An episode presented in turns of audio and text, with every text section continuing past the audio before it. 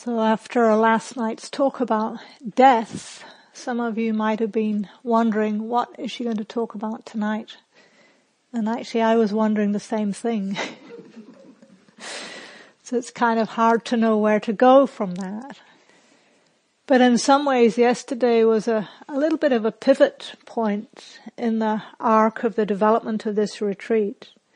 So you'll see where this is going. But last night I talked about how um, all of the development of insight practice rests on our capacity to notice change, to recognize the arising and passing away of experiences on both the micro and the macro level. And it rests on, on our ability to stay steady with that change not holding on to what's pleasant and not resisting what's unpleasant. And strangely enough, in that non-resistance, in that non-reactivity, if we look at the bigger picture of the development of our practice, we'll probably see there's a shift in the balance overall of pleasant and unpleasant experiences. So whether you've been meditating for a couple of years or several decades, the general movement over that time, I think it's fair to say, is from struggle towards ease. So I want to emphasize the general movement and also that these shifts in our practice, just like the changing seasons, might seem at times to be so incremental as to be invisible on a daily basis. But if we step back and look at the bigger picture, I'm confident that every one of you can recognize significant changes in how we relate to ourselves, to each other, and to the world. So that's broadly the theme of what I'd like to talk about tonight the natural arc of the practice that moves from dukkha or suffering to the towards sukha, to pleasantness, to ease, and beyond that, and beyond that to wholeness and freedom. And you might even have noticed a similar trajectory over the relatively short arc of this retreat. So again, if you think back to the first couple of days of the retreat, I'm guessing most of you were working with one or more of the hindrances. Is that fair to say? Anybody not experiencing any hindrances on the first day? Not really? Maybe? So usually in uh, the first few days of the retreat, that's seems to be what's most predominant in our experience. But just in speaking with each of you in the individual meetings over the last few days, it's clear that the strength of the hindrances is weakened. And now there's more space for skillful mind states to start to be known. So tonight I want to explore this movement from dukkha to sukha in a bit more detail starting with sukha being the Pali word for well-being and happiness. In other words, the opposite of dukkha. And in this context, I'm going to be using the word sukha as a shorthand for all kinds of skillful qualities of heart and mind. So for example, the four Brahmavihara qualities that we've been exploring in the afternoons. Kindness, compassion, appreciative joy, and equanimity. There's also the seven factors of awakening, which all of the techniques in the Satipatthana Sutta culminate in. Those skillful qualities we can experience on retreat of mindfulness, investigation, energy, joy, tranquility, samadhi, and equanimity.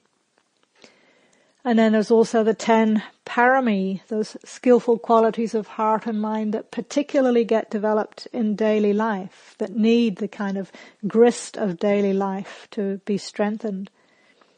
These are generosity, ethical conduct, renunciation, wisdom, energy, patience, truthfulness, resolve, metta, and equanimity. So you can see there's some overlap in many of those lists. And I'm just using them to highlight that there are many, many skillful qualities. And what they all have in common is that they're all experienced as pleasant. Now that pleasantness might be quite subtle at times, but if we really pay attention, we can notice that there's a quality of sukha, of well-being or happiness alongside the generosity or the patience or the equanimity or whatever it is that we're recognizing. So I think it's fair to say, just again based on the individual meetings that I've been having with you, that every one of us here is making this shift from dukkha in the direction of sukha. And it's good not just to acknowledge this, but to appreciate it and even celebrate it to let it in and take joy in what we're doing here. Because it's so common in our society to always see where we don't measure up, where we're not getting it right and so on. So to really let in when things are going well is quite a powerful skill to develop.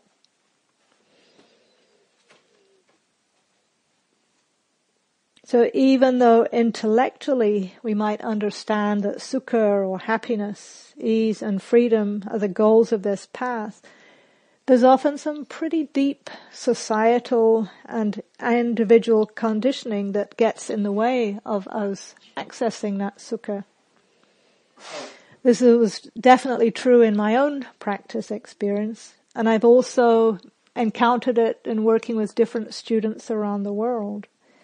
So I'd like to share a few ways that I've seen this conditioning, these deep sankharas or mental formations get in the way of this shift from dukkha to sukha. The first is the biological inbuilt negativity bias that I've mentioned a few times now. That as a species we're hardwired to pay more attention to what's unpleasant than what's pleasant because what's unpleasant has the potential to uh, threaten our lives, whereas pleasant experiences are mostly benign and safe. So they just don't grab our attention in the same way. And then on top of that basic biological neg- negativity bias, we often add a whole pile of social conditioning and cultural conditioning. So for example, dominant Western mainstream culture tends to put a lot of emphasis on individualism and materialism. And there's a lot of pressure to have, to get, to gain, to attain, to achieve, to succeed, to become someone special. And because of this conditioning, it's very common that we uh, unconsciously turn all of our Dharma practice into a giant self-improvement project. If I can just get rid of this habit or become more like that person or get closer to my mythical uh, misunderstanding of nibbana, then then I'll be okay.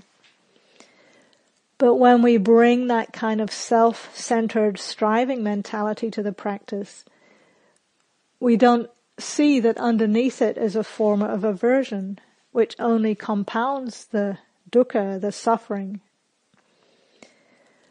so we shouldn't underestimate the power of this conditioning. If we don't see through it, it can drive us relentlessly and leave us feeling deeply inadequate. It traps us in a very binary attitude to the practice where we just think in terms of good and bad and right and wrong and success and failure. And then we bring that whole binary mentality, we bring that whole binary mentality to our Dharma practice. We're desperate to get it right and terrified of getting it wrong, worried about wasting our time and doing everything we can to at least look like an accomplished meditator. So about a month ago now I did a, a six week class series in Australia for people in Sydney in the Blue Mountains and it was, the theme was transforming fear into fearlessness. So in the first uh, meeting of the class, to to uh, ease our way in, I invited people just to do a written exercise to start to write down some common areas of daily life where they tended to experience anxiety or fear. And then to do the same thing in terms of their Dharma practice. And so we ended up with a big bowl of notes, a bit like this. And I took them home and I typed them all up. And it was painful. you can probably guess intellectually the kind of themes that came up. But what really stood out for me was how often the phrase not good enough came up. Just that phrase itself was there about 12 times with exactly those words. And then there were other variations on that theme. Not smart enough, not getting it, too stupid, should be doing better, haven't made enough progress, etc., etc., etc. So there were between the two classes about 45 people in that class, and it was just pretty much a litany of inadequacy. So I use that as an example just to give us a sense of how pervasive this conditioning is. And for me, how tragic it is that every person is carrying some sense that they're uniquely neurotic, defective, inadequate, and everybody else is fine. But if we really look and listen and pay attention, everyone in that class was sharing some similar, some variation on that theme. So that's partly why I try to emphasize exploring and enjoying to encourage people to try and step out of this pervasive idea of right and wrong and good and bad and so on. So being willing to experiment, to try things out, to listen to our own experience, to trust it, to even enjoy it is really a powerful way of freeing ourselves from this kind of tyranny of constantly judging and assessing and criticizing and condemning. So paradoxically, I'm very serious about the need for lightness. And there's a caveat though. This invitation to explore and enjoy doesn't mean we abandon any kind of goal. Instead, we learn to discern the difference between aspiration and expectation. So aspiration is similar to what we did on uh, Saturday night, just setting an intention to to move towards a healthy and skillful goal, whereas an expectation hardens that aspiration into a more will-driven grasping for results. And as you've probably noticed in your own practice, in the quietness and stillness of retreat, we can more easily connect with a deeper sense of purpose. And beautiful aspirations quite naturally bubble up into awareness. But what haf- often happens after that is that the intellect latches onto that aspiration and starts to impose its own agenda on it. And the aspiration morphs into an expectation that then torments us and reinforces all those same old stories about not being good enough that I was just describing. Because at times the distinction between aspiration and expectation can be subtle, in my own practice I found it helpful to pay close attention to a couple of areas that can reveal the difference. One is the amount and the type of chatter in the mind. If there are a lot of I-based thoughts creeping into my practice, that's often a sign that my aspiration has started to congeal into an expectation. I want this to happen. I don't want that to happen. I should be experiencing this by now. I shouldn't be experiencing that. Why aren't I letting go of this? When am I going to get that? Haven't I got to Z yet? And so there's all this proliferation of different kinds of thoughts. And then you might notice that the sense of self is at the center of all of that. So rather than feeding that proliferative thinking, seeing if we can step out of it and simply recognize, oh, wanting being known, taking that first person pronoun out of it like we were doing in the contemplation the other day, wanting being known, resistance being known. Oh, self-judgment is like this.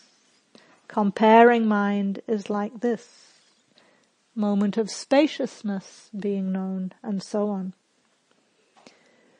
So noticing the proliferation of I-based thinking and then the other area to pay attention to is the body and the physical sensations in the body. So if we bring mindfulness to the effect on the body of the proliferating I-based thoughts, we often recognize a subtle or perhaps not so subtle tension. Perhaps a slight clenching of the jaw or the tightening of the small muscles around the eyes or a sense of contraction in the belly.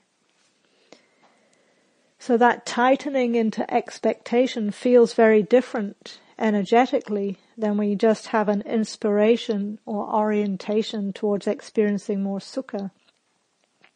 And on one level it's obvious that if we're getting all tense and tight in our quest to experience more ease and happiness, then we might not be going about it in quite the right way.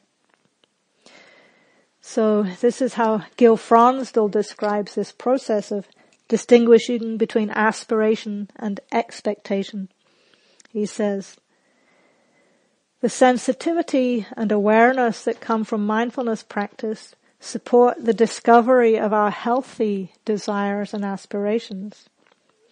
Mindfulness not only helps us get in touch with our aspirations, but it helps prevent aspirations from becoming craving. Even though what we might want is healthy and appropriate, if we're not careful, this desire can manifest as craving. Noticing the physical and mental tension, the pressure and the uneasiness that comes with craving makes it easier to distinguish aspiration from craving. One way aspiration becomes craving is through expectation. At its best, Aspiration has an openness to possibility without a need for anything to happen. This doesn't mean that we don't act on our aspirations, but that we, but that we don't cling to their success. There is something satisfying and wonderful in a healthy aspiration that is not dependent on outcome. So you can hear in that quote that there's a balance between setting a clear intention and holding it lightly. We need to really refine our energy or effort so as not to overshoot the mark. And for many people, one of the most challenging aspects of meditation practice is the paradox that the deepest freedom comes from letting go and letting be, not from doing. But because of our cultural conditioning to always be doing, doing, doing, doing, it's easy to miss those more refined states of calm and quiet and tranquility. We're so used to struggling with the hindrances that when they do eventually quieten down, we might think that there's nothing happening.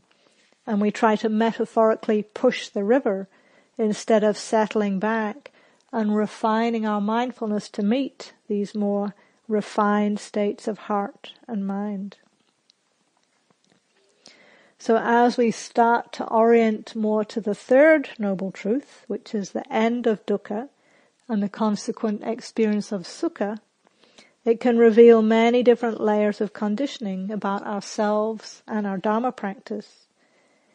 And one very common and unseen assumption is that Dharma practice or any kind of spiritual practice is supposed to be hard work. It's supposed to be uncomfortable. It's supposed to be difficult. It's even supposed to be painful. And if it's not those things, if it's neutral or perhaps even pleasant, then we must be doing something wrong. We're not working hard enough. We're not going deep enough. We're not seeing clearly enough. And that underlying assumption often results in a lot of unconscious resistance even to the suggestion that joy and enjoyment might be a necessary part of the practice. So just an invitation for you to notice during this talk any views or beliefs that might be coming up for you about what real Dharma practice is supposed to look like or feel like.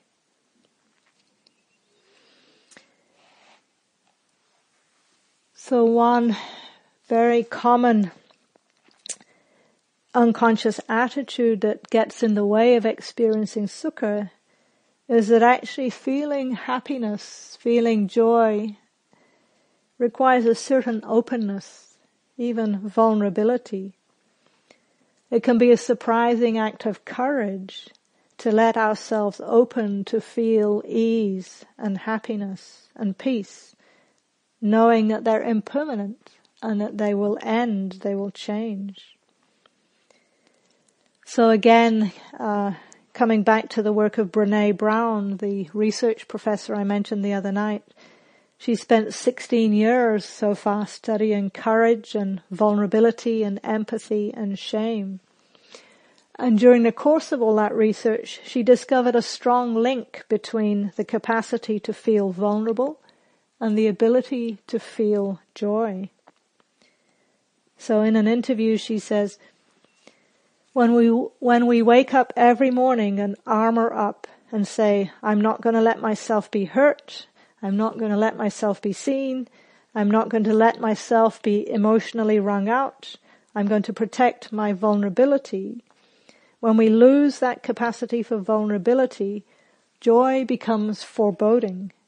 Because in those moments where we feel joy, the first thing we think is, uh-oh, you will not blindside me, vulnerability. I will beat you to the punch. I'm going to stand here and squander this incredible moment with my child or my partner or this incredible moment about my promotion and I'm going to imagine the worst case scenario. That way, if it happens, it will hurt less. Which is why, she says, it's so ironic to me that people think that vulnerability is weakness, when really letting ourselves fully soften into feeling is one of the most courageous things we do. So it's not surprising then that many of us have an unconscious fear of happiness that we can bring with us into the meditation practice. And unfortunately, this attitude is sometimes inadvertently reinforced by the way the Buddha's teachings are presented. It is true that the Buddha warned us over and over again not to get attached to sense pleasures. But what isn't emphasized so much is his instruction to cultivate skillful mental states of ease and happiness and peace instead. So in my own case, I developed an unconscious belief that any type of pleasant experience was inherently wrong or bad.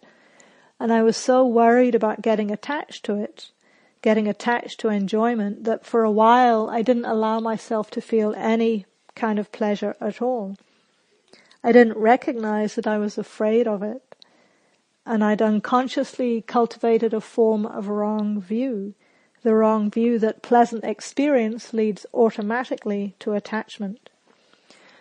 And as a defense against that misunderstanding, I developed a kind of attachment to non-attachment.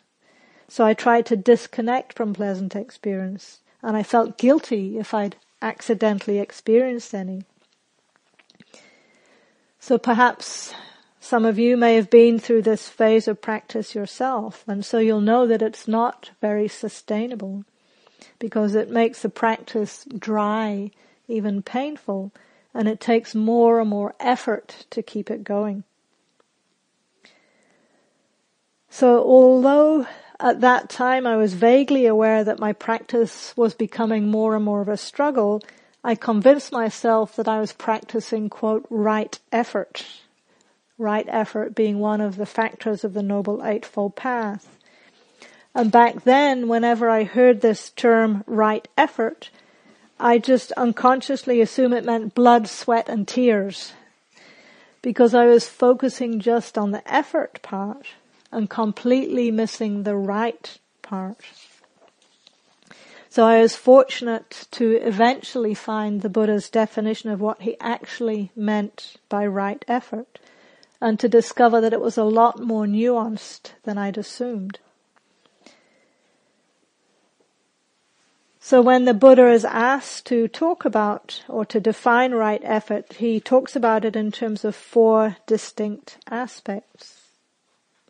So the first aspect of effort is to restrain the arising of unarisen, unwholesome mental states, which is a complicated way of saying to try to prevent unskillful mind states from coming up in the first place. So we do what we can to not allow the hindrances to come in. But the Buddha was also a realist. He knew there will be times when in spite of our efforts, we do fall into some kind of unskillful state. So the second effort is to abandon unwholesome mental states that have arisen. That's the practice we were doing with Bella in relation to the hindrances, seeing how to help the hindrances release.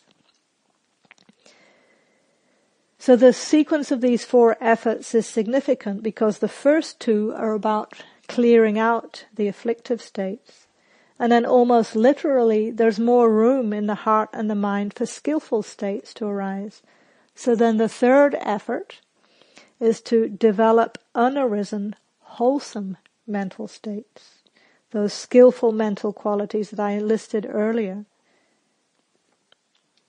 And then the fourth great effort, we learn how to incline the heart and mind in the direction of these states and to stay there for longer. So the fourth effort is to maintain is to maintain wholesome mental states that have arisen, not to let them fade away, to bring them to greater growth, to the full perfection of development.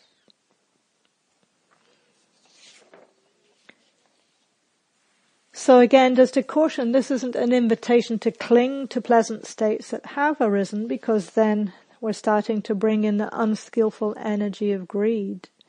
But the task is to keep establishing the mind in skillful states and doing what we can to maintain them so that over time they naturally become more the default setting of our hearts and minds. So again, we might see that over time there is this natural progression that starts with the effort to deal with unskillful mental states and then as we become more successful at this, the balance of our practice shifts. Skillful mental states naturally become more predominant. And then we start to learn how to stay with them, abide in them, help them stick around. So how might we support and encourage these skillful states?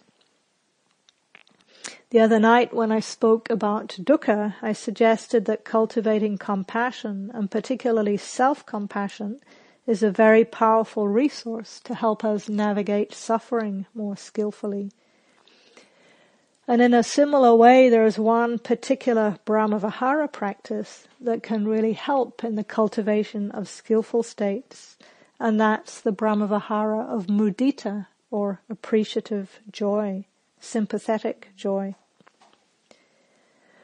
So in this brief exploration that we've been doing so far of the Brahmavihara states, I mentioned that they begin with metta or kindness. And when metta or kindness turns towards suffering, it flowers as karuna or compassion, which is what we were cultivating this afternoon.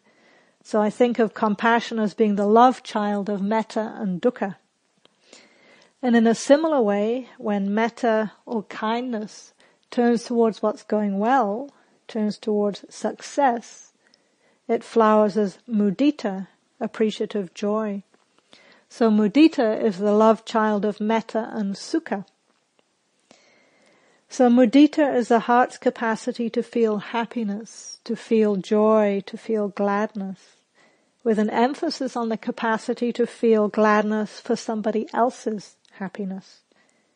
So it also includes flavors of appreciation and gratitude. And it can be a very uplifting and inspiring quality.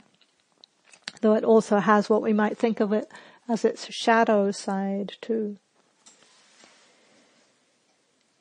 So Caroline Jones and Paul Burrows are two English Dharma teachers who have put together a description of all four of these Brahmavihara qualities as different flavors of love. And they say for mudita that mudita is the love that celebrates and it's an antidote to envy. It is not competitive.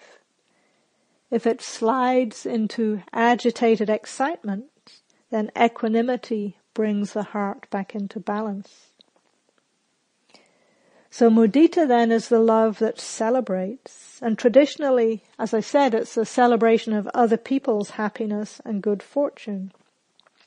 And although this at first might seem counterintuitive, as we experiment with this practice, we can discover that it actually increases our own happiness as well.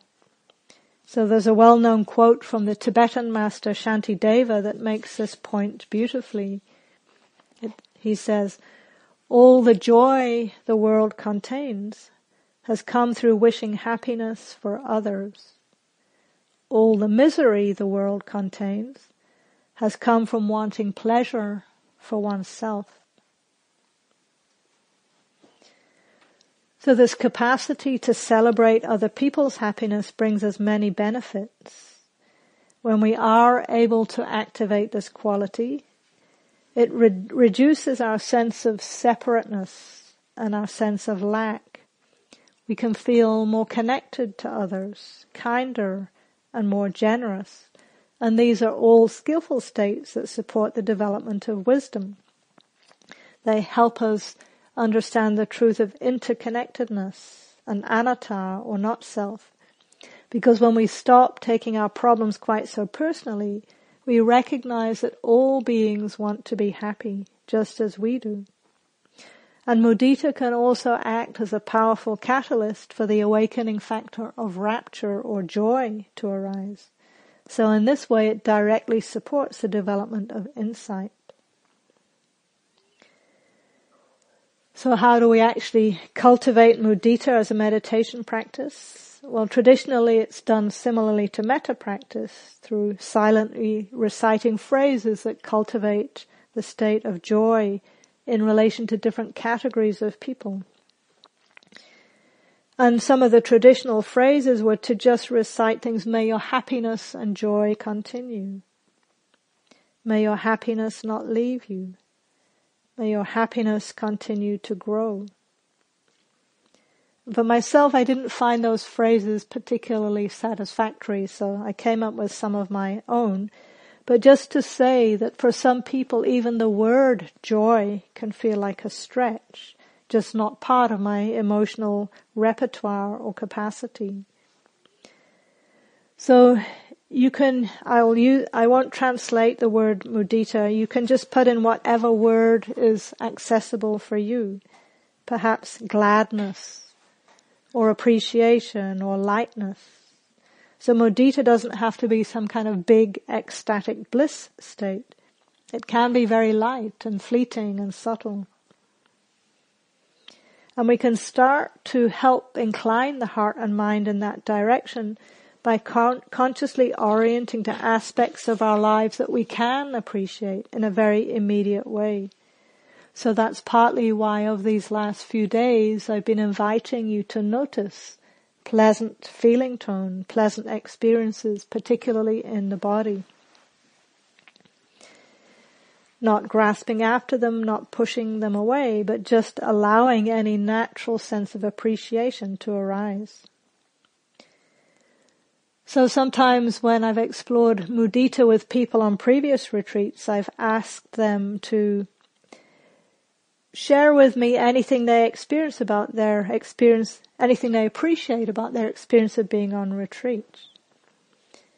And so I've been compiling a list of different uh, mudita moments from previous retreats. It's a kind of a crowdsourcing of mudita that perhaps you might contribute to in a few minutes. But first I'll just read you what previous people have come up with. Appreciating being alive healthy, with upright mind, surrounded by friends, enjoying ease and freedom. Appreciating all the efforts of the cooks and staff who are taking such good care of us. So, so grateful for the opportunity to practice the Dharma in such a beautiful, nurturing environment. Appreciating receiving very good guidance and support for my practice. Appreciating my body walking without pain. Hearing the chorus of tuis outside the meditation hall every morning. Warm sun coming through the window. The feeling of hot water on my skin when taking a shower. The taste of the delicious food at lunch. Seeing small rainbows in the steam rising from my cup of hot tea. The warmth of my hot water bottle at night complete non-busyness, time away from my family. So those are a few examples that some of you might resonate with. But let's just take a moment now in silence, just for a moment or two, to see if there are some aspects of your experience, perhaps even right now, that bring up this quality of appreciation, of gratitude, of happiness.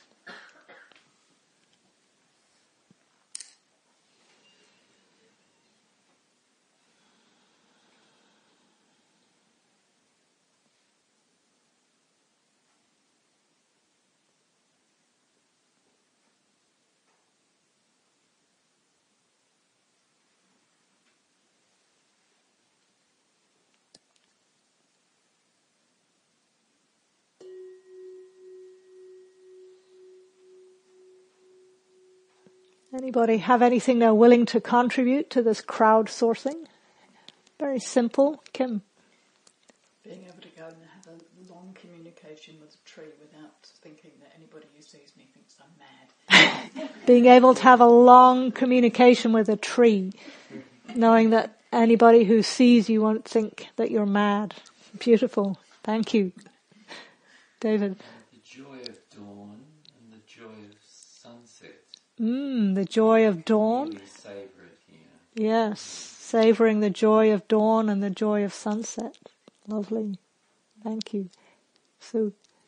Uh, the silhouette of the moon in the morning. Ah. ah. Clear, clear yes, the, sil- the silhouette of the moon through the punga trees in the morning and the clear, clear sky. Thank you. Laura.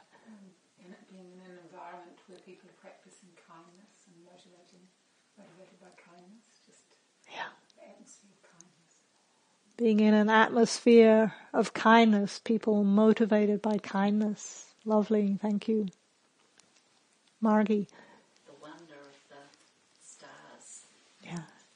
The, the wonder of the stars in the night sky. Yeah. There's not so much light pollution here. Thank you. Marisha. Communing without speaking. Communing without speaking. Lovely. Miriam really appreciate um, seeing you year after year and kind of benefiting from seeing your ease, your increasing ease, and, and benefiting from that myself. Ah, thank you. I'm not going to repeat that one, but thank you anyway. Lovely. So you might notice as you hear these different examples and you tune into your own, how does the body and the heart feel and the mind? I'm guessing sense of warmth, of openness, of spaciousness. So it's powerful to let that in. And yet in the way that mudita was traditionally taught, we we're told to not include ourselves, which is kind of strange. Traditionally, mudita is taught for people, other people's happiness, other people's good fortune. But that is a later development in the teachings and in the teachings offered from the time of the Buddha, the instruction was simply, quote, to abide, pervading the all-encompassing world with a mind imbued with gladness, abundant, exalted, immeasurable, without hostility and without ill will. So abundant, exalted, immeasurable, no holds barred. We can really let ourselves abide with a heart mind imbued with gladness and just notice how that affects the practice.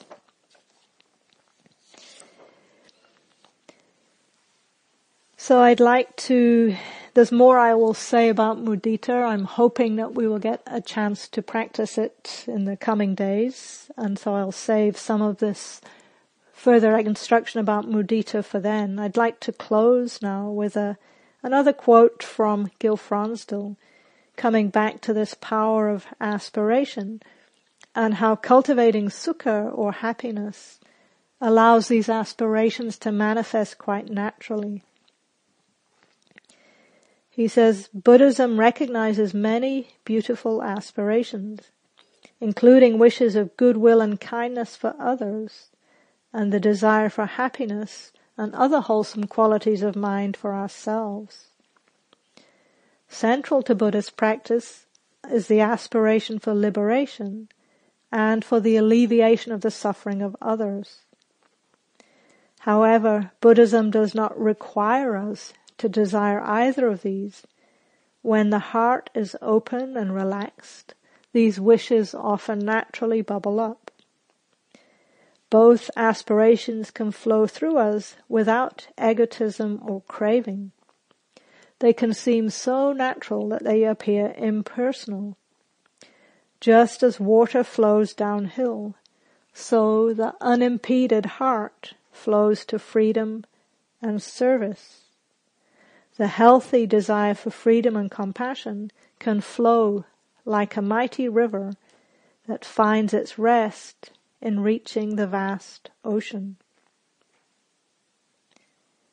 So may we all experience the unimpeded heart of sukha, of ease, well-being, happiness, and freedom, so that our lives might be a contribution to the welfare, the happiness, and the freedom of all beings everywhere.